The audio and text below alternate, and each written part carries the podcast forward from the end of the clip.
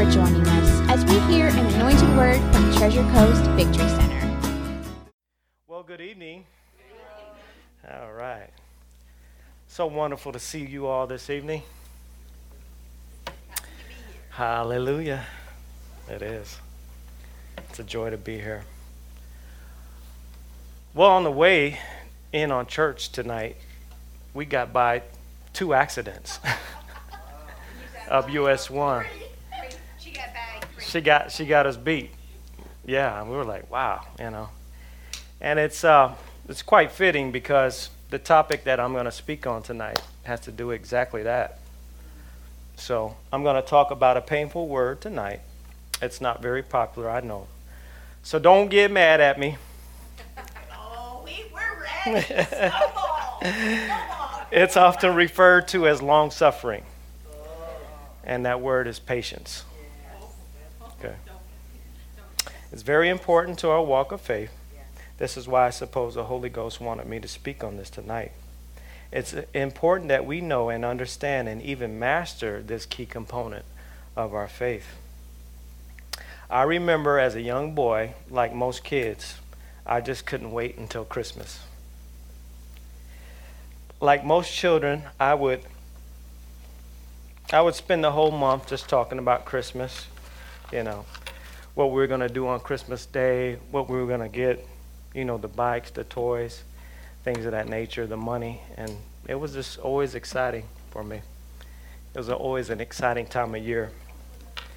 But as I got older, the more I anticipated the day, the faster it would come and the faster it would go. You know, and eventually I just learned to wait for it and keep the excitement burning in my heart all year long. Or at least I tried to do that, right? I attempted and, and I did fail many times. The great thing about Christmas is you get to share the excitement with others. My wife, Latasha, gets most excited about Christmas as the years go by, just about more than anyone that I know. She's like a big elf or something. In fact, she was an elf at our last Christmas party. And our daughters, Shazi and, and Zimi, they follow close by, always thinking about others at Christmas time, always thinking what they can do to share God's love with another person. And I see it growing in them day by day as well. So Christmas is, is a wonderful time, a wonderful time of year.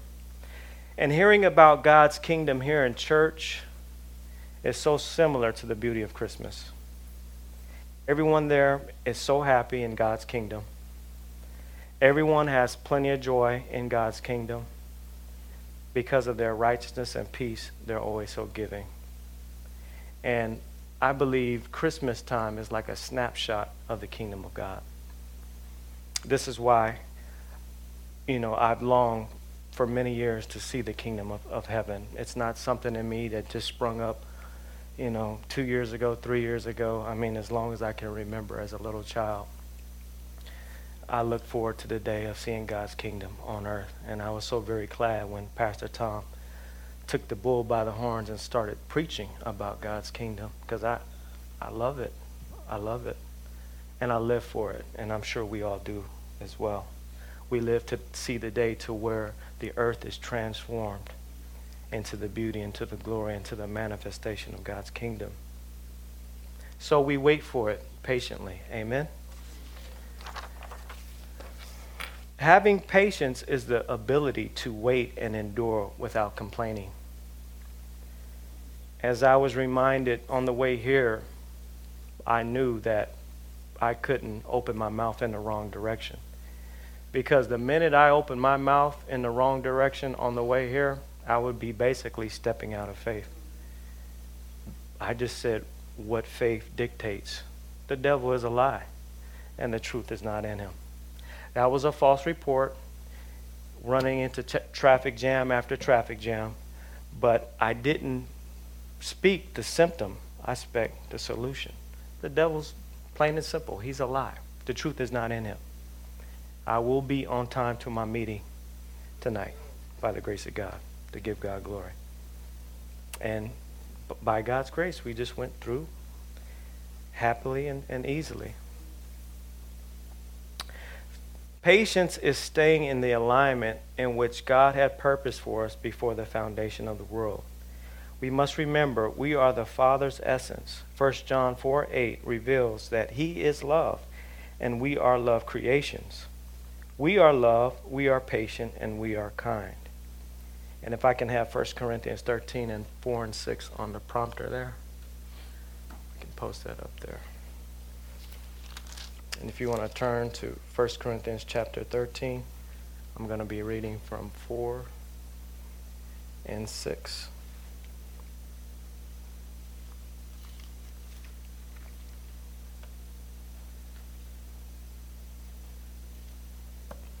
My Bible says, Charity suffereth long.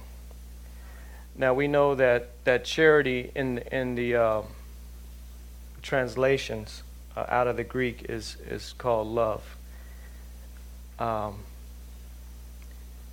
I'm starting for the fourth, fourth verse because it's, it's kind of wordy. So, um, but if we focus in on verse 4, it, it starts hitting on some key aspects. And charity or love suffereth long, or patient. Charity or love is patient and is kind. Charity envieth not, charity vaunteth not itself, is not puffed up, doth not behave itself unseemly, seeketh not her own, is not easily provoked, thinks no evil, rejoice, rejoices not in iniquity, but rejoice in truth. It beareth all things, believeth all things, hopes all things, and endure all things. Charity never fails. So back to the top, where it makes the definition of telling us what charity is, what love is. It equates it to patience. Love is patient. Love is kind. And to give us an example of what patience is at its finest, we see it through our Heavenly Father as He made creation. It is personified or exemplified through our Heavenly Father as He created the heavens and the earth. He didn't do it all in one day. He used patience to bring forth creation. Amen? Amen? So on day one, He says, He brought forth light out of darkness. That was day one. Genesis 1 and 4 states. Day two, he created the firmament, which is the lower heavens, and called it good. Genesis 1 and 7. Day three, he separated the seas and the dry ground and brought forth trees, grass, and herbs. All right, so here's our Father taking one day at a time, not being in a rush, but seeing the perfect good manifestation and then calling it good as he brought it forth out of creation. Day four, he created the sun, moon, and stars for light for us and used them for signs and for seasons. That's Genesis 1 14 through 18. Day five, God created great whales and fish of the sea, the fowl of the air, and over every beast of the field. And he called them good. Genesis 1 20, 25. Day 6, on the sixth day, he created man in his image and after his likeness. Day 7, the heavens and the earth were finished, and God sanctified, sanctified it and rested. So in the six days of creation, we see the patience of our loving Father and it perfected. As James 1 3 and 4 says, patience will have its perfect work we see the kindness of our Father manifested through his gift of Jesus to humanity. The kindness of Jesus is taking the crucifixion on the cross for us, even though he was completely innocent. That's kindness. And to think how patient he was when they came to arrest him. He stated to the Roman guards, I can call 12 legions of angels down, and I wouldn't have to deal with any of this. But yet, he was patient. He says, No man take my life, but I willingly lay it down. Yeshua gave his life, and he waited patiently to do it. He put up with the false accusations, the lies, the, the mistreatment, if you will. He patiently endured. How much can we patiently wait? Patiently wait with others as we see them at a certain level of their walk. I don't know everybody's level or their walk. I don't think you do as well.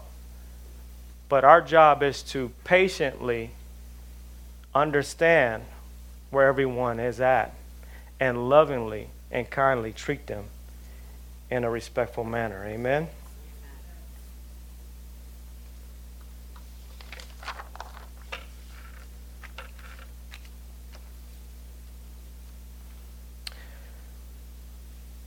We also see the kindness of Christ as he is on the cross.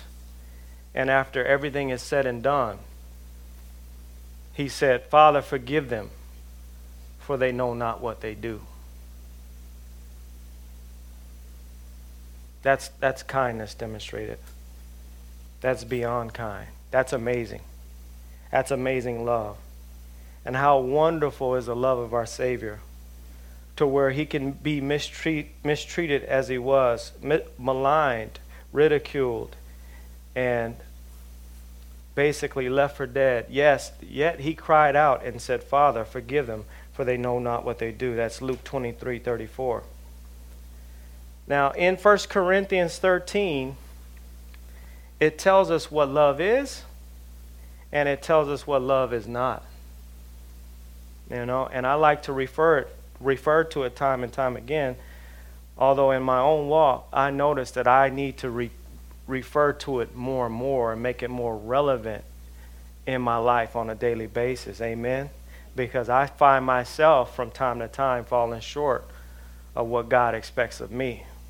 And I don't want to fall short. I want to incre- I want to be on the increase. When I see him in that day, I want him to say, "Well, well done, my good and faithful servant. Enter into the joy of thy Lord." I don't want to I don't want to meet a, you know, someone who a mighty God that that, you know, he thinks that I had pleasure in myself or that I was full of vanity. So, what Corinthians tells us, it tells us it's not envious. Love is not envious. Love is not selfish. Love is not arrogant. Love is not easily provoked. Love is not rude. When we are in traffic coming up today, you know, people were a little rude. You know, they're gonna, they're gonna, you know, people these days they're gonna cut you off. You know, they're gonna, uh, you know, throw hand signs at you, all that kind of stuff. But guess what? Guess what we're called to do? God bless you. You know, turn the other cheek and walk and stay aligned to the kingdom of heaven. So love is not rude. Okay? It's not evil, nor does it think evil. It doesn't rejoice in evil reports. But what love does do, it does rejoice in the truth. It bears all things, believes all things, and hopes all things. Love never fails. And I never forget the, the time that I heard Pastor Tom teach that and drive that point home in the book of Corinthians, that part in, in, in uh, chapter, uh, verse 8. Love never fails love never fails. You know, where prophecy may fail, words of knowledge will fail, you know, love will never fail because God is love. God is the very essence of love. And it is our love that worketh our faith. And if we find ourselves that our faith isn't really working, our belief, our relationship, then we got to look at our love walk. You know, we got to go back to the blueprint in 1 Corinthians chapter 13 and say, up, oh, I failed, up, oh, I got to get this right. I call it a Holy Spirit diagnosis. The Holy Spirit will examine yourself in morning prayer. You know, it'll tell you, You're a little low here, you're a little low here, you need to increase here, you need to increase there, right? Because you know the previous day or the previous night, what took out of you. And so, just like Romans 12 says, we got to renew our minds, well, we got to renew our spirits, you know. The Bible says, renew, create in me a clean heart, O Yahweh. Renew a right spirit in me. Psalms chapter 50 or 51, one of those. You know, so we got to be renewed and understand that we got to regenerate and we got to replenish. And we can't get discouraged when we fail or when we falter because we are going to fail and we're going to falter. That's why the Lord knew he had to he had to give the substitution of Jesus Christ. He already knew that. It's us that we, we get we're like surprised, like, I'm not supposed to fail. I'm not supposed to mess up or this, that, and the other. When you're learning how to do anything, learning takes time. Learning takes trial and error, right? Amen. If you're learning how to ride a bike, you're going to fall. You're gonna, that's why you need those training wheels. That's why you need daddy or mommy following behind you until you get the hang of it. Just like our faith walk. We have to learn certain things. We have to learn how to confess. We have to learn to overcome our emotions and override it with what the Word of God says, what the promise says, and speak the promise instead of the problem. Y'all getting too quiet on me. I Thought this was supposed to be a party in here tonight. Now, let me say this. Uh, even though we are love creations, this doesn't mean that we are doormats, okay, that we're docile or gullible or anything like that. This, but this is for our daily walk. This is for our peace, our, our, our mentality. See? And this is what Romans 13 is about. It's, it talks about uh, governors, it talks about uh, ministers that bear the sword. They, they do not bear the sword in vain, but they're called to execute wickedness. Okay, so we're not talking about extremism on, a, on another level. See, Jesus didn't have to go into all that because many of that stuff was understood by what Moses came to do because he was the lawgiver, you know. Life for a life, eye for an eye, death for a death. He, he brought all that stuff. So he, he knew that he would exterminate wickedness and keep wickedness out of the camp. Amen? All right, so, you know, I had to say that because you got people out there thinking that you know, love is a, a hunky dory type of thing. We're supposed to, you know, just love people, let them do and carry it on. No, God is God has a way of dealing with wickedness and punishing wickedness. Amen. Okay, always has and always will. All right, and if you love something, you will first protect it. Okay? If you have a wife, you protect the wife. If you have children, you protect you protect children. All right? It is God's law, it's God's will, and it's part of His love plan is that He protects what He loves. And let the church say amen. Amen. Now, if we fail to learn lessons of patience, it will often repeat itself. Let's go to um, Exodus chapter 17. And if we can bring it up on the prompter, it'd be nice. We're going to look at the life of Moses. I mean, Moses was a great man of God, was and is a great man of God. But the Lord, you know, the Lord Yahweh, the Lord Yeshua, the Lord God Almighty, you know, He, he gave us this, this, uh, this will and testament so that we could, we could look at, at the others' lives and, and, and glean from it and grow. So this is, uh, you know, they had a, the children of Israel, the people of God, they had a struggle after they left Egypt. You know, living in Egypt, it was a struggle. It was hot. They were in bondage. They were they were whipped daily. They were mistreated, things of that nature. But when they when they came out of Egypt, it was still a struggle for them. Amen. Even though they had God in their presence. So I'm just going to read from a couple of chapters, and then we're going to we're going to see what God has for us. But starting at uh, let's see, 17. I'm going to read the first two verses 17, 1 and 2. And all the congregation of the children of Israel journeyed from wilderness of sin. Isn't that amazing how the Bible points that out? The wilderness of sin. That's what sin is. It's a wilderness. It's a dry place. And you need to be replenished.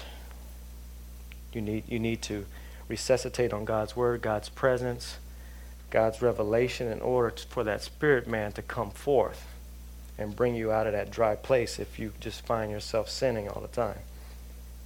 Now, after their journey, according to the commandment of the Lord, and pitched in Rephidim. So that's a place there uh, between Egypt and Israel. And there was no water for the people to drink. Wherefore the people did chide with Moses and said, Give us water that we may drink. And Moses said unto them, we, Why chide with me? Wherefore do you tempt the Lord by doing that? Okay, so chiding is another word for complaining. They were they had some very hard words for Moses because they were in their feelings, they were in the flesh.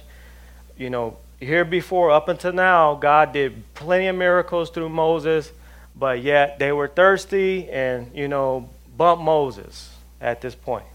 You know, they had plenty of harsh words to say for Moses at this time. So this is what Moses is saying, you know. Didn't appreciate it at that point.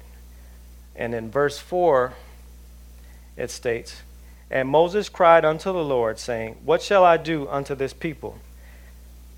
They're almost ready to come and stone me. All right, so, so Moses, he did the right thing. He went before God and consulted before the Lord because he was at a loss with the people.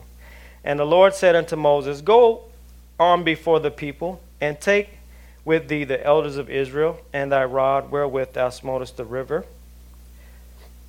Take in thine hand and go. Behold, I will stand before thee there upon the rock in Horeb, and thou shalt smite the rock, and there shall come out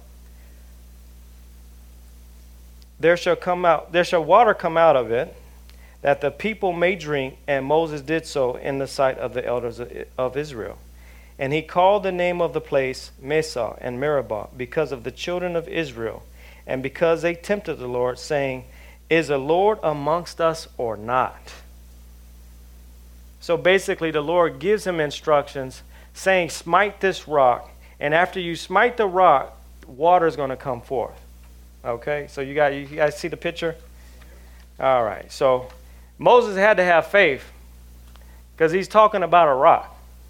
Go and smite the rock, and water is going to come out. All right? So he, he followed the instructions of, of God. And it happened. Water came out. The people drank, and their beast, their beasts were able to have water. Okay, so in the second time, the second passage, we have Numbers chapter 20.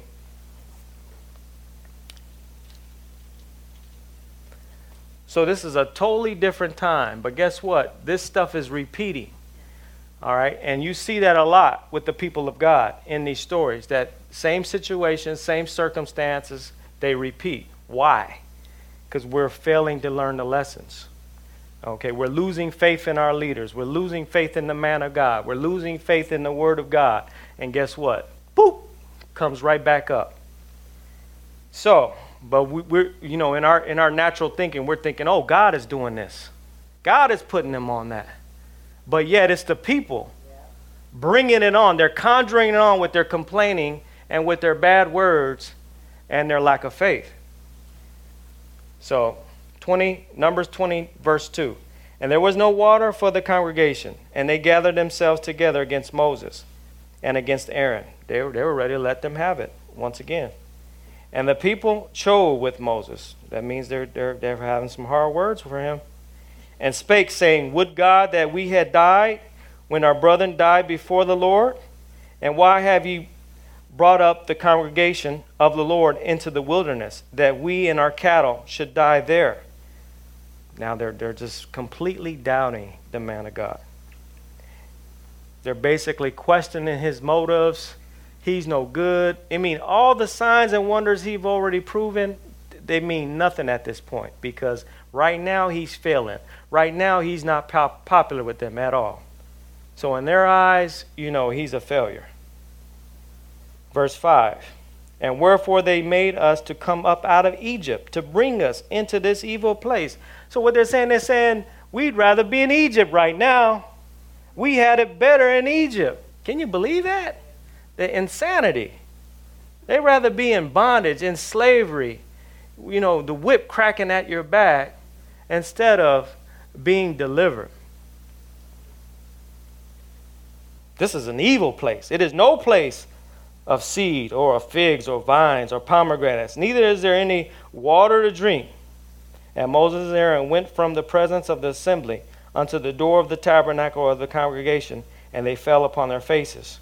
So, so Moses, once again, he consulted with the Lord. He was, he was spent, he was tired. And all he wanted to do is lay before God. All right? So him and Aaron, his brother, the high priest, they laid on their faces, and the glory of the Lord appeared. God was there. See, God is just being patient. He's being patient with the people, being patient with the man of God, and, and he appeared because he knew he needed. Moses needed him. And the Lord spake unto Moses, saying, Take the rod, and gather thou the, assembly together, thou and Aaron thy brother, and speak ye unto the rock before their eyes. Now notice this time he's saying, Speak unto the rock. He's saying, Speak. Don't, don't hit it. Don't smite it. Just speak now. I want you to speak. So the instructions are changing. It's not the same instruction. And that's what we must do as people of God is that we, you know, get out of doing the same thing all the time. Change your pattern. And you will change your pattern when you hear the instructions of God, what He says do. That way you're always fresh and it's new. And plus, it's from Him, it's His instructions. But He's saying in verse 8, you know, speak ye unto the rock.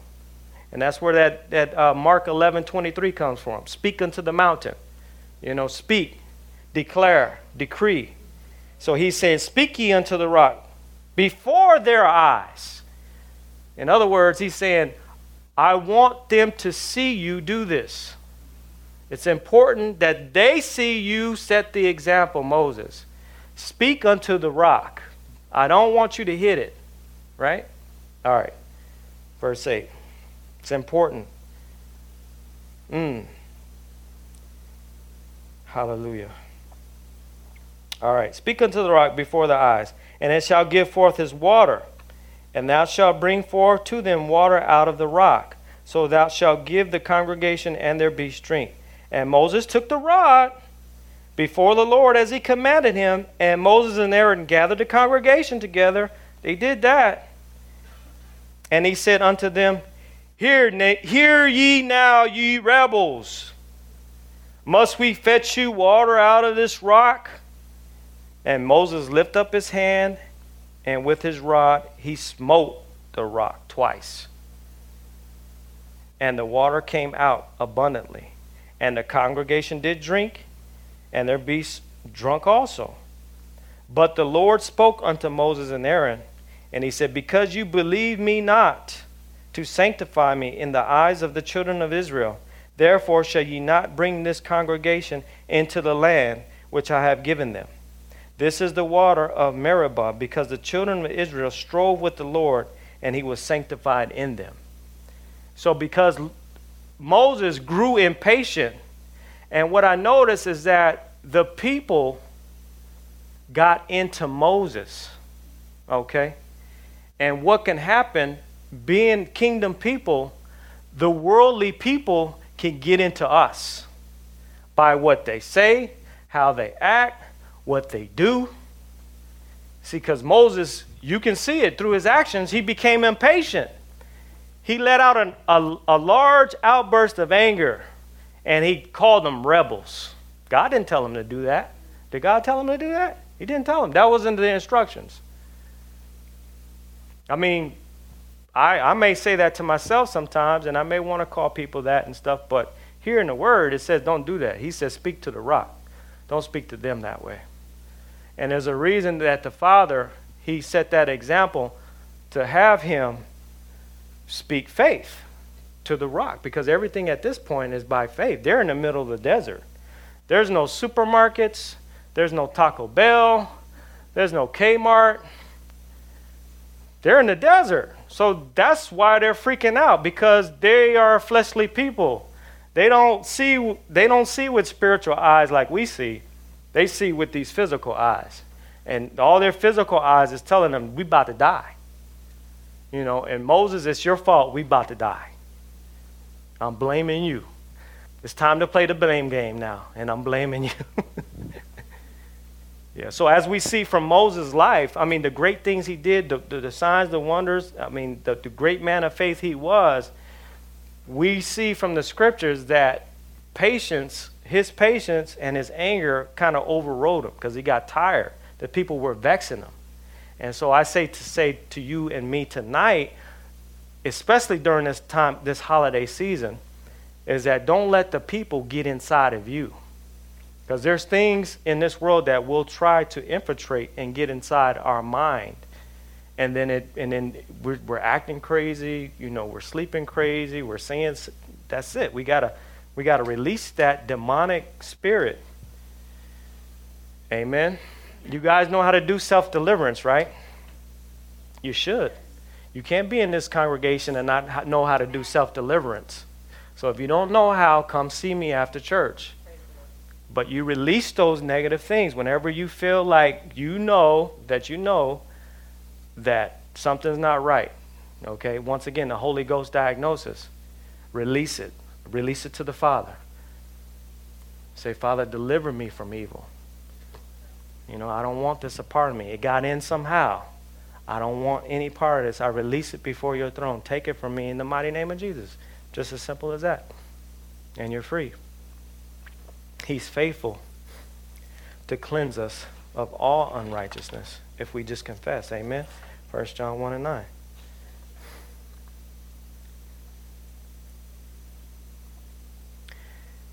Scripture also says that Moses was humble. He was one of the most humble men we know in the scripture. He was humble. Uh, Moses didn't have a, a, pride problem, an arrogance problem, or anything like that. Okay, so you know this scripture is just reminding us that it can happen. It can happen to anybody. You know, but now uh, through the revelation of the New Testament, we understand, and because we understand, we can now master. Amen. And that's what Jesus wants us to do. He wants us to have rule and reign and have dominion in the earth and not let the same old tricks of the devil uh, trick us, you know, hinder us, take us out of the will of God. Amen. Father, we give you glory.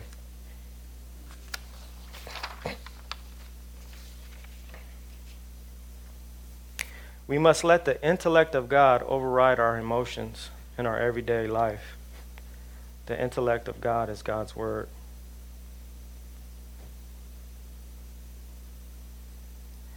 And once again, having a lack of patience will hinder or delay the manifestation of God's promise in our life. Okay, we see that in the life of Sarah. Sarah was the wife of Abraham who had the promise of Isaac. Uh, that's in Genesis 18:12. So she gets the promise from the Lord that she will have a son. And even though she was barren, you know, an elderly woman, she laughed because in her heart she did not believe what God Almighty was saying to her. Didn't believe. And so, because of her disbelief, her promise was delayed. She didn't see an instant manifestation. Her manifestation resulted in her trying to do it in her own power and her own will. That's why she told Moses, Here, take the concubine. He can have your son. But how many of you know that that was not acceptable to God? That's not what God says. You know, He said, You shall have the son of promise. So she delayed it by her disbelief. Now we see an instant manifestation of God's promise through Mary. Mary the mother of God. This is in Luke 138. When Mary the mother of God received her promise, even though she was a young lady, she was completely opposite of Sarah. She wasn't up in age, but she was she was in her teens when she received that promise, but yet she was faithful. She said, "So be it." That's in Luke 138. I guess I'm going to be the handmaiden of the Lord she received it with her whole heart. And it was the angel of the Lord that appeared to, to, uh, to Mary at that particular time. And she didn't have to wait 25 years like Sarah had to wait.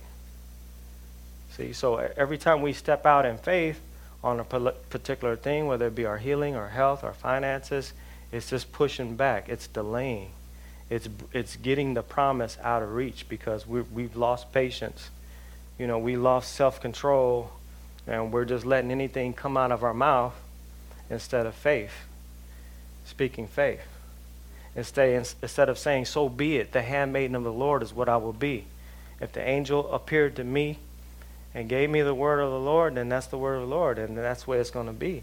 And I'm going to, I don't care if, if Herod comes after me, he tries to kill me, whatever, bring it on. I'll take any army, I'll take any king. Doesn't matter because the, the word of the Lord says that I'm going to be the handmaiden of, of, of the Lord. I'm going to have this baby. Even though I know no mortal man has touched my body, I'm going to do this because that's what the Lord has decreed. That's what the King of Kings has, has decreed. That's the way we have to be. You know, if God has declared us righteous, then no matter if I feel righteous or not, I'm righteous. He's, decre- he's decreed it before the foundations of the world. I'm righteous. I'm holy. You know, if he, if he says that I'm a king and a, and a priest, if he says that I'm rich, any of the promises of God, if the Lord has said it, then we can't dispute it. Because we dispute it, then we're no longer in faith. We're no longer the people of God because we're not living by faith.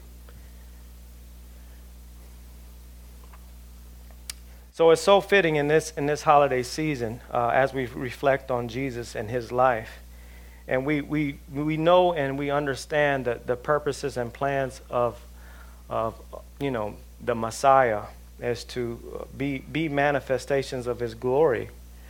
You know, in this Christmas season, we're going to have, you know, ample amount of time to demonstrate that to people. But because people, they're going to need to see love in action. They're going to need to see kindness in action. And, you know, even at the Christmas party, you know, I was, uh, just just watching Pastor Tom and Becky, you know how they do and how they serve people, and you know they don't want any of this. They never asked me to say any of this, but I, I'm just going to do it anyway. But you know, the party was was crowded. Plenty of people here, plenty of food, and they're waiting on people, getting people's plates, and. Uh, people didn't have place to sit, so they made tables in the back, and they're instead of sitting at the front, having the chiefest places in the temple, they're they're in the back somewhere. You know, so this is the type of people. This is our leadership that we work with, people who who who share the love of God, who share kindness with people. You know, and and so that's what you know, kingdom people. That's what kingdom living is about, and. Um, it is through patience in, in which we accomplish the promises of God. Without patience, we can't, we can't make those, those promises manifest without patience, without love, because they're all one and the same. They don't go without the other. Love is patient. Love is kind. It envieth not. You know, it doesn't speak any evil, doesn't think evil. You know, doesn't doesn't rejoice in, in evil things. It hopes, it hopes all things, believes all things. This is what love is. And we saw that exemplified in the love of the Father and the love of Jesus Christ. Well, I wish you all a Merry Christmas. Hope you enjoy the message tonight. May it help you and assist you in your walk with the Lord.